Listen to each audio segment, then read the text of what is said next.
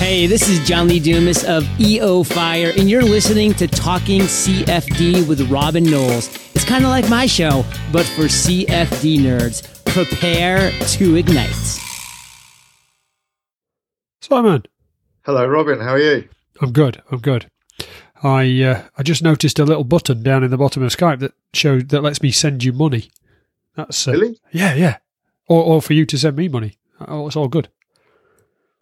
Okay, no, that's a messaging thing. Okay, I'll look into that. Yeah. Well, if you yeah, if you want anybody to test it on, that's fine. I'm here for you. Splendid. It How's was tricks? Not bad. Just recovering from. Uh, I think Microsoft now needed to know how old I was before it let me use Skype. So Oh yeah, it does. That's right. Just to make sure you're safe. safe. Well, okay. think I can look after myself okay on Skype. Yeah. Yeah. Some of us can't, but that's fine. Um, yes, you're right. There are people who can't. as we are both grown Englishmen, how much of this show are we going to spend complaining about how hot it is? Um, just a very short period, I think. Okay, front. it's it's hot. it is hot. It's I'm all right with the heat. Um, apart from my um, reluctance to spend any money on my very old car, which results in the fact that the air conditioning doesn't work. So that's a little bit unpleasant. But other than that, it was okay. You could simulate it. Simulated air conditioning. Well, simulate what's wrong with it and how you could how far you have to wind the windows down. Yeah. There's a sort of trade off. I used um, I used the old-fashioned air conditioning. I opened the window. Did you have to wind the handle? No, I no, I, that works via a button. Excellent. Um, any CFD news? Um, no, no, I don't think much CFD news. But I've been Pythoning again. It's good. I think it's relevant for our um, chat on Paraview as well. There's a good Python element to Paraview. You've just you've just spoiler alerted the the episode. I have. I thought we were open about it. Do I need to rewind? No, you're good. Python, Python, Python. So this is like a post processing stroke Paravoy fan, Paraview fanboy episode, isn't it? Yes. I was. Um, I was contemplating beforehand that you and I are both Paraview fanboys, so we just have to make sure that we're uh, as objective as possible to the other post processing tool sets that are available. Oh yeah, I've got absolutely nothing against them. I think this could be kind of the start of a.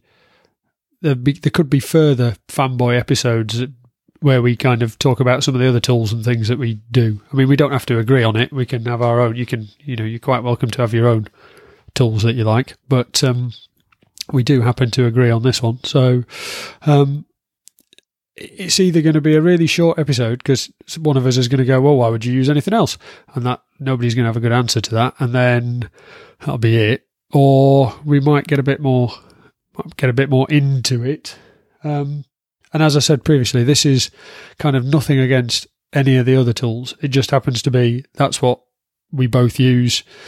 We both kind of really quite like it. Um, but do you have a bit of a post processor history? How did you get to Paraview? What have you What have you come via?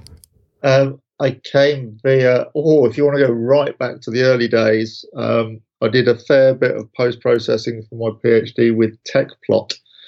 Um, but that would have been between the years of 2000 and 2004. So Tecplot today is clearly not the same as Tecplot then. And to be fair, I was using it mostly for graphics, for graphs, rather than any interesting 3D type things. It's still knockout for that though. I did, I did all my stuff in, uh, well, I started doing all my stuff in Tecplot for my PhD and uh, for 2D charts and contour plots and things. I thought it Yeah. was, back in the day, it was mega. Like Yeah. I said, I can't comment as to whether it's still mega, but it certainly was. No, so then um, then um, got in um it, the world of Ensight was thrust upon me, um, which was kind of I enjoyed it. and so Ensight's very powerful, but it was also quite easy to get a little bit lost in sometimes. Um, but I think that was the tool set of choice. So that would have been back in our um, shared Formula One days of oh, what what years were that? Two thousand and five to two thousand and seven, something like that. I lose track. It was around then, but yeah. So I, I was in there with uh, in the Enlightened camp as well. Uh, sorry, in the Ensight camp. I was just going to say Ensight. I could take it or leave it, but I do miss EnLitens. If anybody's an Ensight user and they know what EnLitens are, then I'd have them back. Yeah, so that was one thing that I was thinking about um, with regards to the use of ParaView. That there's not an immediately um, obvious little viewer that you can use. Um, no, so for those who don't know, EnLiten was like a little 3D viewer where you could spit out this kind of proprietary format 3D file that had, I think it could have more than one variable in it, but you kind of set up your scene of your, your post pro and then you could pass that off to somebody else who only needed the viewer and the, the data file and, or this subset of a data file actually, um, and then they could spin it around and zoom in and out and, and do all those nice sort of things that, that, that people like to do with Post Pro. That is uh, kind of one step above sending out just flat pictures. No, that was particularly good in in the environments that I used it in. Um, because the um, the little viewer was um, free of charge, so obviously you needed a a proper license for Ensight to generate the uh, the data file that the viewer read in. Um, but once you had an agreed way of um, processing CFD output, then you could um, provide data files to aerodynamicists and other folk who could then go and look at it to their heart's content. Um, so that was um, that was something that was on my mind, and it was actually a question for you, given that um, you're uh, firmly in the ParaView camp. Um, is that something that you miss with regards to um, potentially providing data sets to your clients? Do you think that would be nice to be able to do, or are your data sets too large, or is there something else that would get in the way of that? Uh, so yeah, it is something that I miss, and up until pretty recently, I was still using the Ensight video format Evo for my movies because this free player that you've already mentioned um, was just really quite nice for sort of scrubbing frame by frame through post processing and looking at the movies kind of as a as you might like to do in, in CFD, sort of stepping through slice plots and things like that. Um, and that's all gone away because I'd kind of forgotten that Ansys bought them last year. Um, I think it was last year. And you can't have those tools anymore. They're still available if you've got an ANSYS license, but everybody else, which anybody could have them previously, um, can't anymore.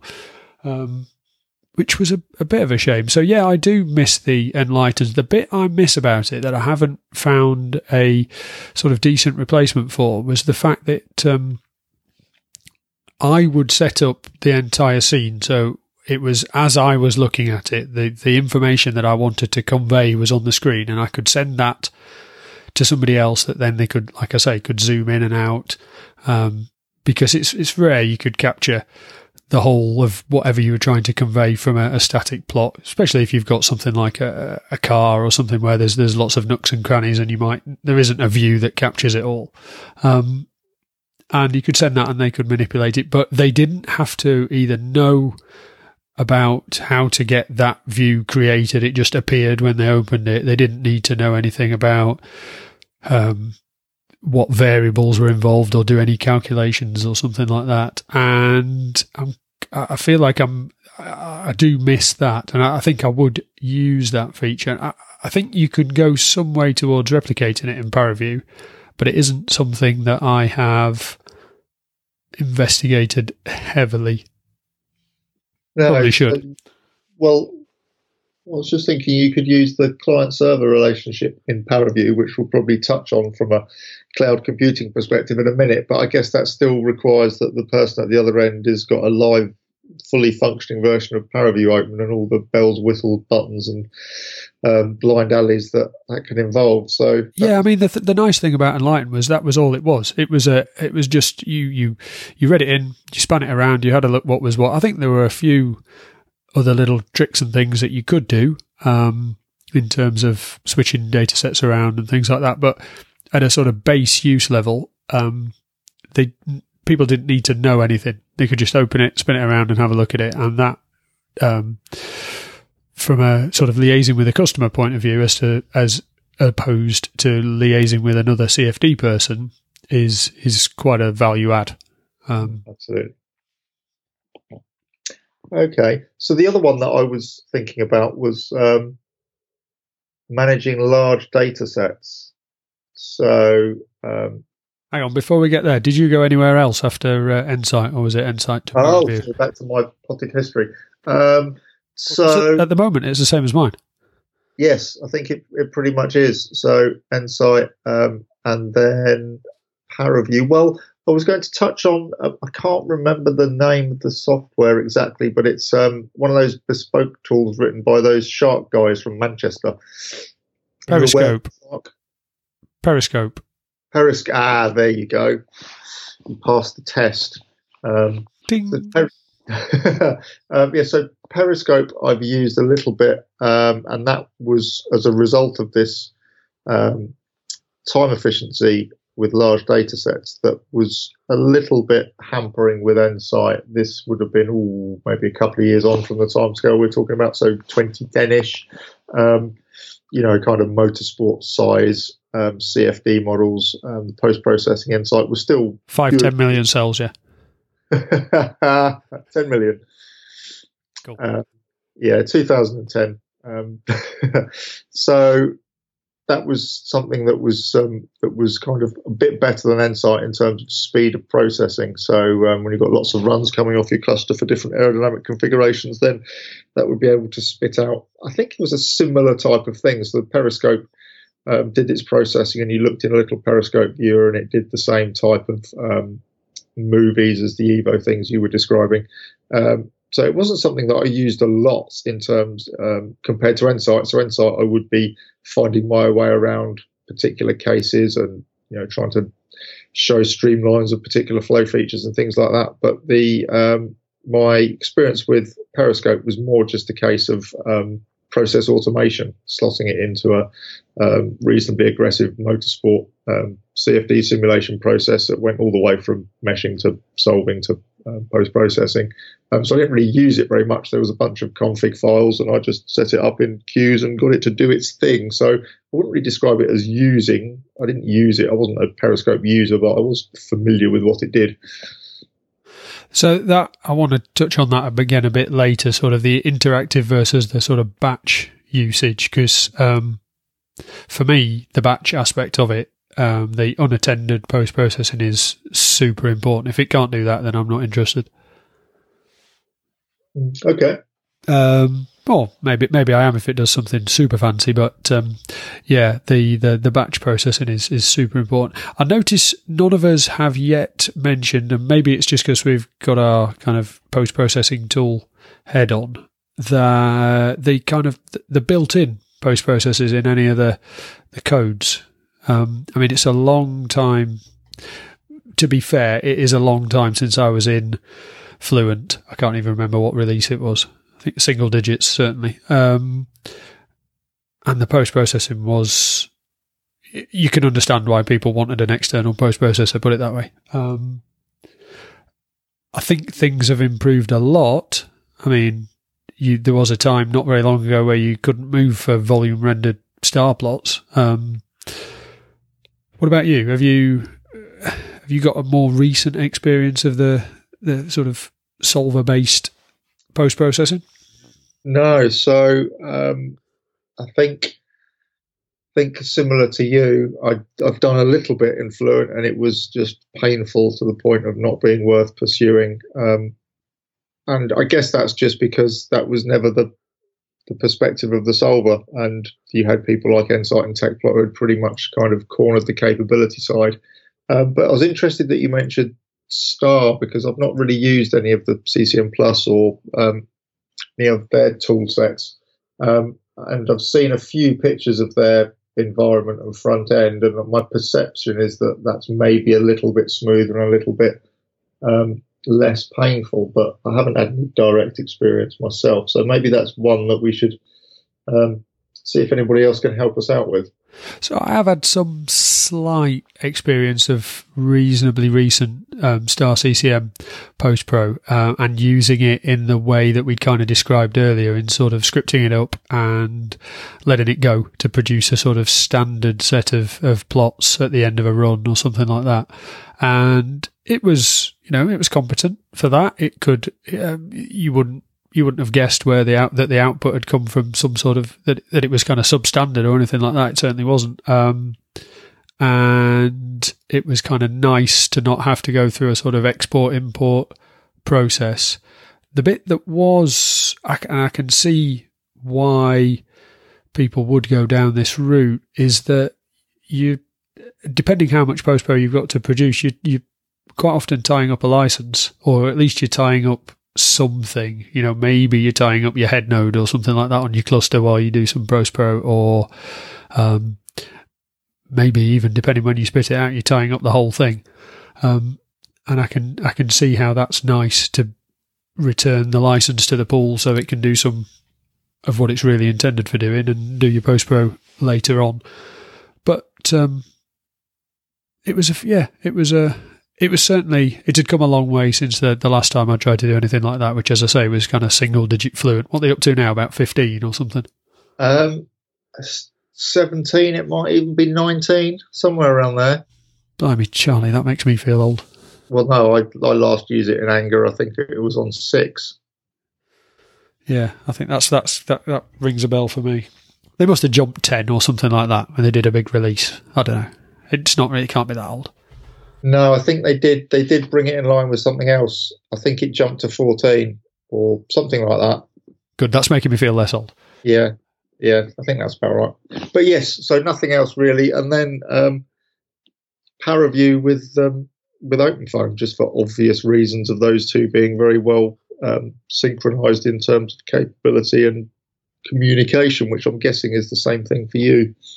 Yeah, absolutely. Um, and I think Paraview was a bit of a revelation for me. Um, so the the only perhaps the only tool that features in my post processing history that maybe didn't in yours was a thing called OpenDX when I was doing my PhD. So Tecplot at the time wasn't super good at 3D stuff. Great at doing contour plots, particularly flat ones, and great at doing um, graphs and things like that. Although I ended up ditching it for graphs as well, but um, good for that sort of thing. Not great for 3D. So in my search for something better than Fluent at the time for doing 3D plots for my PhD, um, started using something called OpenDX, which was by IBM, and it was released kind of I think it was one of my first experiences of trying to compile open source codes and things like that. And it was a beast. Um, I'm not sure if it even exists anymore. I'd be amazed if it does. But it had a very different um, workflow where it was kind of, you were kind of stringing modules together. So you piped the output of one tool into the next one, which then could split into two and be um, processed by different nodes and, and, in the in the workflow, and you, you created your final image and things like that. And it, uh, super powerful and a, and a really impressive tool. And at the time, you thought, "Wow, they're giving this away for nothing." That's uh, that's quite impressive.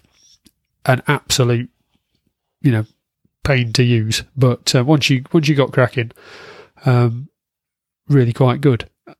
And coming to Paraview for the first time, it was like, crikey, this does everything that I'd want it to do, and it isn't a pain. It isn't the sort of you sometimes have that trade off with with some of the open source codes where you think, well, the it's not quite as polished as I'd like, but the price tag sure is good. Um, and there's none of that with Paraview. This I'm getting my fanboy head on here. Um, it it really is that good it's um, yeah, I, I, think you're right, and I agree completely. So I don't know what the philosophy was, but I think so. Kitware have obviously built a whole environment of, of kind of similar tools and tool sets around the around the, the Paraview environment, or maybe that's part of, of their bigger picture. But you're absolutely right. It's very quick. It's very easy. It's very configurable.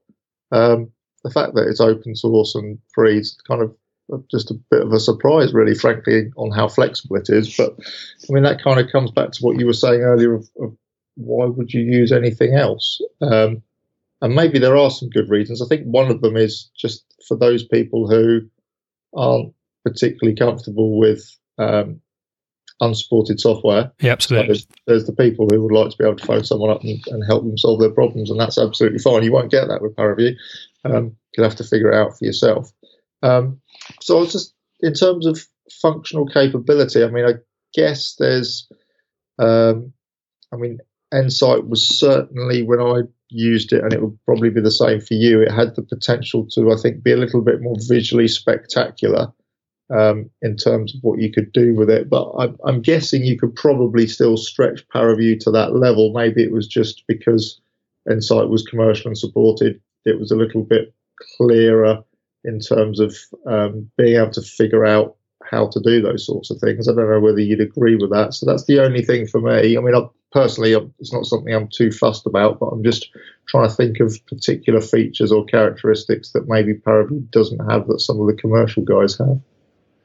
I mean, maybe maybe a handful of years ago, I'd have probably gone with that, but I think it's come quite a long way fairly recently. I mean, some of the some of the things that I I don't use a lot, and some people maybe lean a little bit heavier on than me. It's never been something I've been that bothered about, but things like um, ray tracing with shadows and materials and things like that, I've never really considered it as a as a renderer, although I believe it now has that that capability.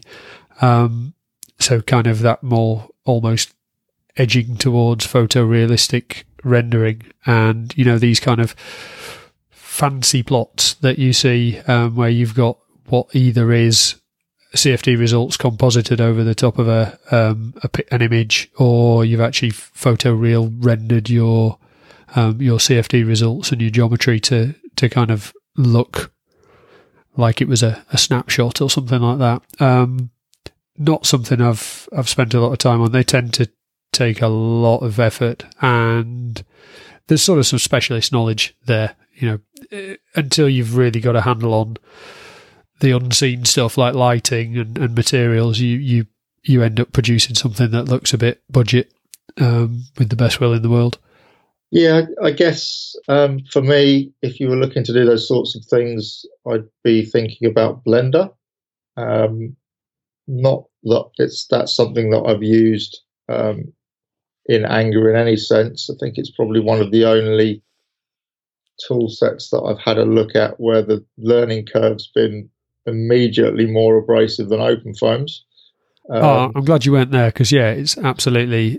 If, is there anything above vertical? I don't know. The uh, it's yeah. Wow.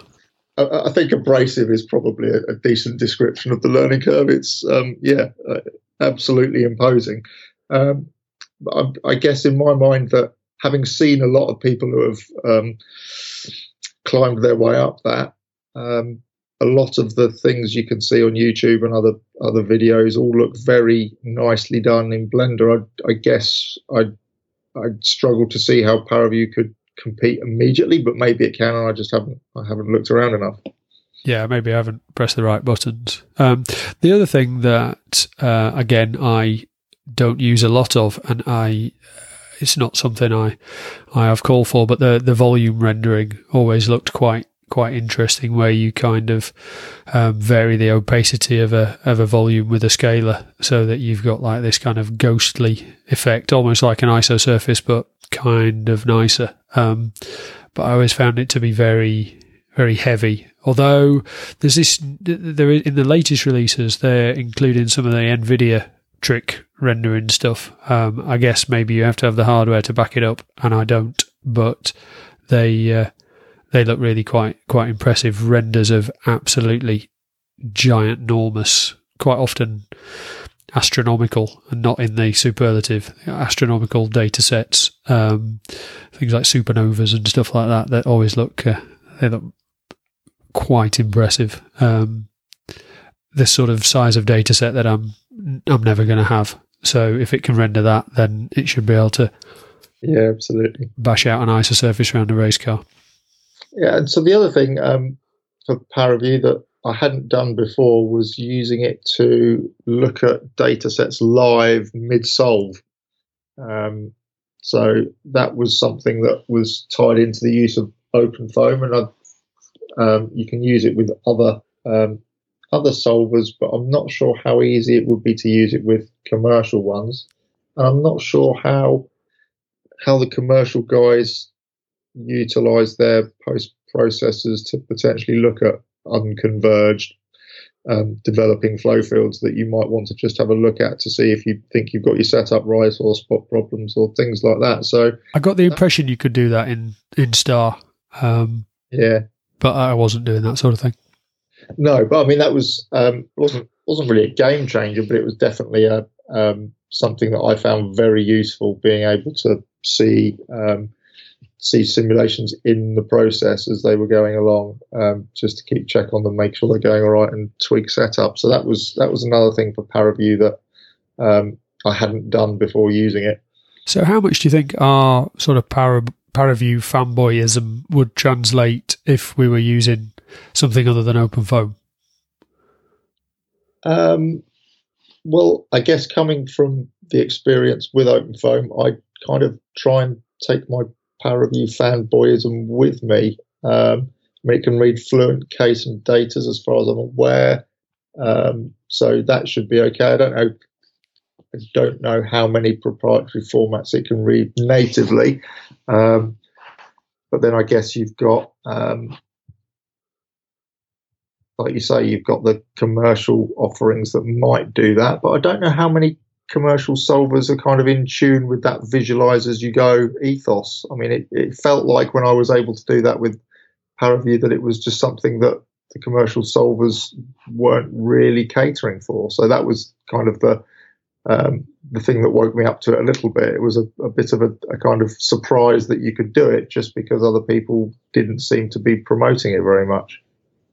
Right. I think it, some of that might come down to the, the way that OpenFOAM writes its data. You know, it's kind of it's all it's all there for you to uh, to play around with, if you like, without really getting in the way of what's going on.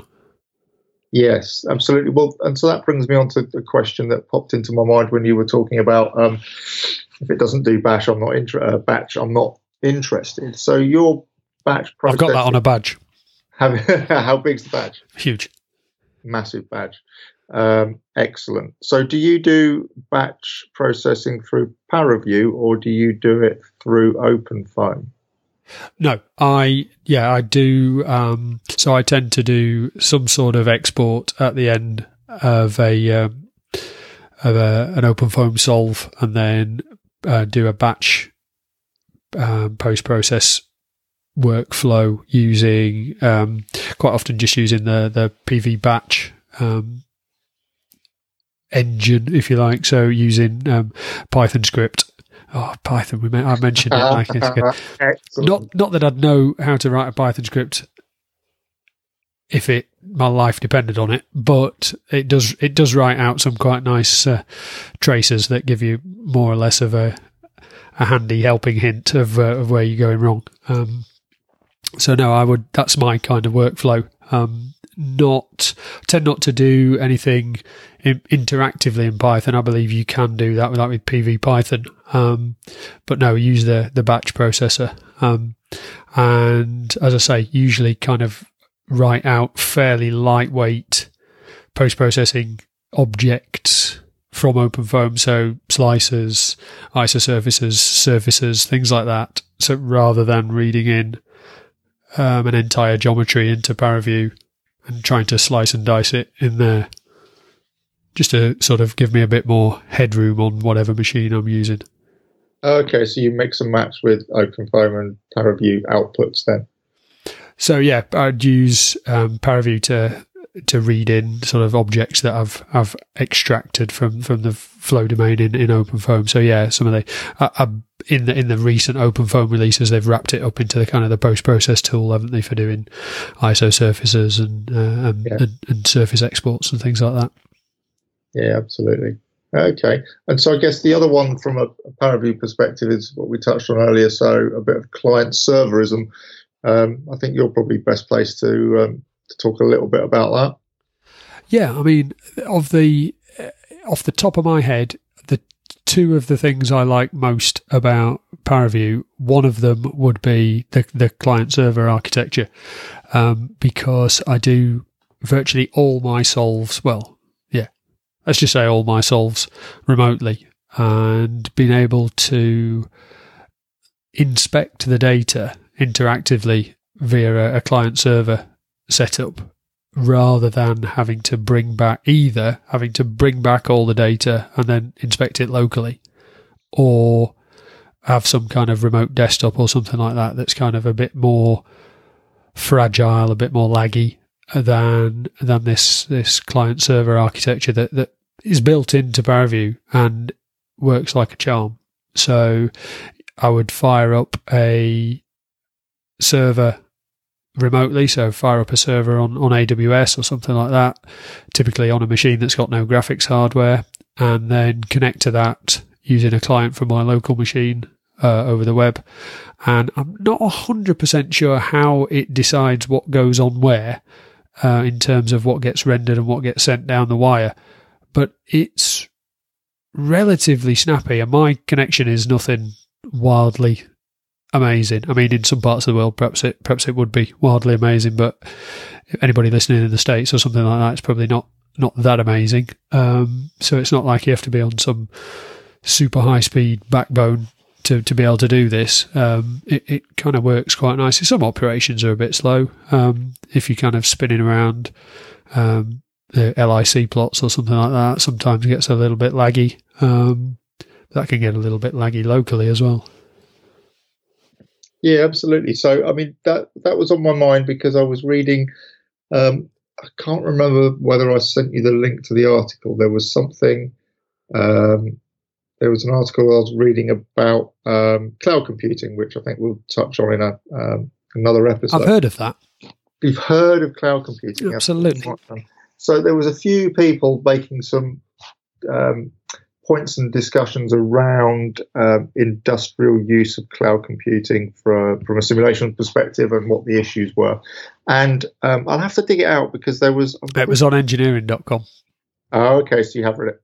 Um, so can you remember the uh, there was a very senior chap who I think was from Autodesk, um, and he was suggesting that one of the um, one of the limitations to cloud computing for simulation was the fact that you've got all of your data on the cloud computers, um, and it's quite um, time consuming to download it all to post process it.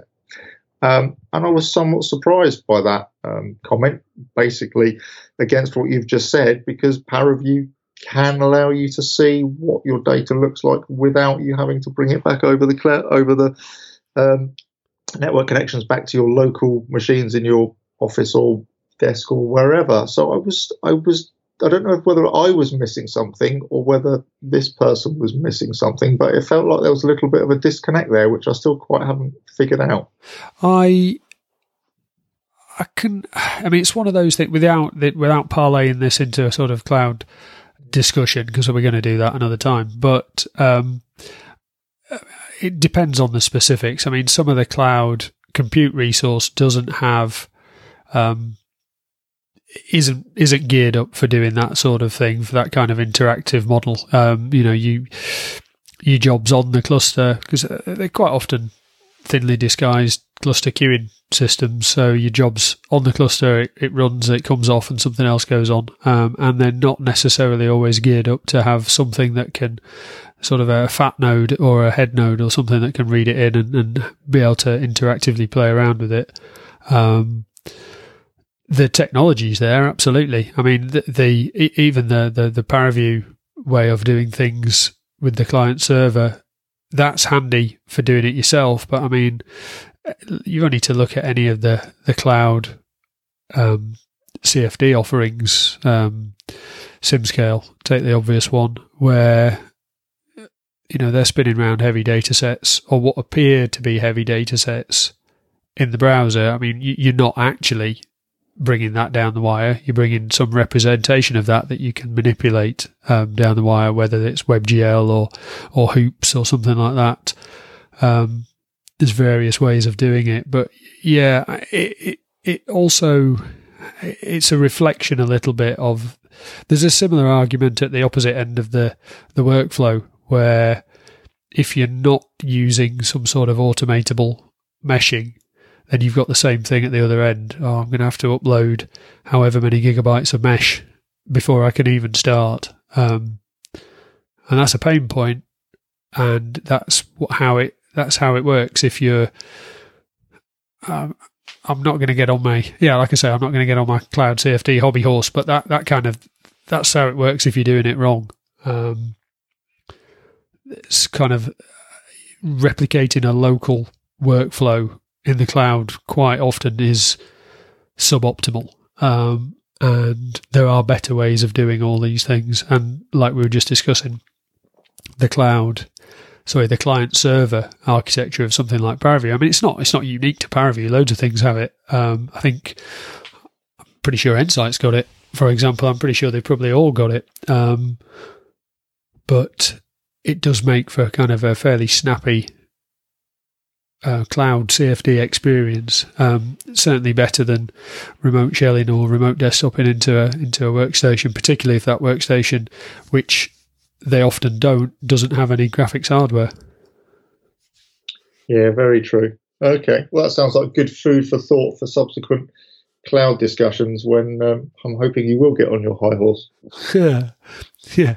The uh, I'll, try not to. I can see it. Um, but um, yeah, there's uh, with all these things, there's we're not the we're not the first in CFD to be tackling some of these problems. You know, they they they've long been solved a lot of these things by by other fields of interest, um, and Paraview, I mean, isn't by any means a, a CFD post processor. It just happens to be a post processor that deals with heavy um, FVM, FEM data sets and does the kind of visualizations that, that we, we like to do. I mean, there's other branches of science that run much heavier data sets that it's equally well geared up to and, uh, and is and probably much more challenging. I would contend some of the, like I say, some of the astronomical Astrolo- astronomical is that the right way? It's not astrological, is it? That'd be a horoscope. I'm sure you don't do horoscopes in Paraview. Um, some of those kind of data sets are, are enormous, um, and they they seem to be fairly zippy on the on the various configurations. Yeah, you do see quite a lot of. Um, I think the Nvidia PR stuff um, they use Paraview quite a lot for quite a lot of those data sets that are solved on all their um, um, their Wizzy Teslas. And I do recall a few things. I think it was um, I think it was a can't remember which conference it was. It was a supercomputing conference where the um, PyFR guys were um, using Paraview to remotely view the um, simulation that was running on the, the Titan super GPU cluster in the state somewhere. Um, so you you do see it around those things, you know, with regards to that kind of data set size. Um, so yeah, yeah, I'm not going to be broaching a billion nodes for a while. that was no. with a with a B, if that wasn't clear. Yeah, the old I'm not telling you how many cells I've got unless you tell me how many you've got. I was at a conference a long time ago, and I was in the queue for the um, for the snacks or whatever it was, or the the lunch or something like that. And it was an automotive conference, and there was a guy behind me from a, a tier one manufacturer, and there was another guy who I can't remember whether he was. I think he might have been an academic or something like that. Anyway, they were they were having a having a chin wag, and uh, the the guy from the automotive supplier or the the, the tier one company said to him that um, they were currently running uh, a billion cells, and uh, the academic was like, "Oh, a million cells. That's that's that's pretty good." Um, and they go, uh, "No, no, a billion cells with a B." Oh, uh, the, the, it was it was sort of one of those moments where it was you could see it was kind of a billion cells was beyond the comprehension of the academic. Um, it, it, was so far removed from his experience that uh, as to sort of render him speechless. Thankfully, we got to the front of the queue shortly after that, and the uh, conversation could change to whatever the thing was in the source that we didn't know. It um, just reminds me of the um, of the fun and games that you and I both uh, experienced in motorsport, where um, if you met with anybody from a from an alternative team, then the, the last thing you would tell them, even if you were subsequently about to die, was how many cells you were running in your CFD models of your F1 car. Um, I never quite figured out why that was something that you just never even talked about. Mine's bigger than yours, all that sort of thing. well, yeah, or it was like it's some kind of it was the top of the list of the trade secrets of you know nothing to do with anything clever you were doing with turbulence modeling. It was just the you know the number of pieces you'd split the domain around your car into. That was the most important number. It's the equivalent of a. It's the CFD equivalent of a vanity metric, isn't it? It's the CFD equivalent of how many likes you got on your Instagram picture, or how many followers you've got on Twitter, or something like that. Yeah. I used to I used to enjoy asking people and just watching them get uncomfortable. oh, you're a bad man. Oh well, it was. You've got to find your fun and game somewhere. yeah, well, yeah, at that sort of conference, absolutely. yeah, absolutely. So we've kind of set this up for um, going on to uh, a cloud chat, um, and we've got a few more ideas in the background. Is that is that kind of where we where we're going to go next? Do you think? I think so. I think this, um, following the, the little threaded sections we had in our last series, if you like, I think this um, tags nicely onto um, cloud. I think maybe a little bit um, open source might still feature, but I think um, segueing from uh, from ParaView onto cloud computing for the kind of functionality and some of the things that that we've talked about is probably sensible. And I'm going to try my hardest to get you on your high horse. Okay, well, I mean, with the caveat that it'll be cloud computing as we see it and what what what we do, if you like. Um, other flavors are probably available, and uh, there'll be plenty that we don't know about all sorts of things. Any super favorite ParaView feature you want to leave us with, or or not? Um, I like um, I like the LIC plots that you've already mentioned. Um, yeah, that's where I was going to go. I had me two, I had me two top things, but it was going to be LIC. I had to code one of those myself when I was just after. I think it was after PhD. Actually, no, it was between, um, sort of. I want a better word than failing, but um, having an argument with the external examiner in my Viva um, and doing the corrections. We put some LIC in there just to spice it up a little bit. and uh, remember, uh, a similar thing. So a conversation I had was doing my PhD about um, doing streamlines. Um, in 2D, it's all mathematically sensible, I think. So you, have got your equations for stream functions in two dimensions, which um, hang together mathematically. But apparently, there isn't a, a, proper mathematical description of the stream function in three dimensions. So streamlines are a little bit artificial. That was that's my contribution to PhD level insight to LIC and streamlines. Yeah, there was all some crazy. You have to map it back to something and then project it on, and all sorts of craziness, don't you? Yeah, I think so. It all gets a little bit more, a little bit more involved than two simple partial differential equations for two dimensions. Much easier. Oh, my my version was so slow. I mean, you could you could do an LIC plot of an F1 car in the time it took me to uh, sort of do the do the first pass of a uh, sort of I don't know 250 square plot. Hey, good stuff. Okay, so I think um, sounds like we're teeing next week up nicely for um, cloud then, um, and I think we should still try and get into the NASA 2030 vision and the UK government level simulation document for a for a little bit of a. Um, I'm trying. I'm trying. Okay, yeah, we'll, we'll, some some reading time is clearly required, um, but I think we should uh, encourage ourselves to do that after we've done the cloud. Let's do that. I like it. Great stuff. Cool. Good to speak to you, Simon. And you, Robin. Take care. We'll be back. See ya. Bye bye.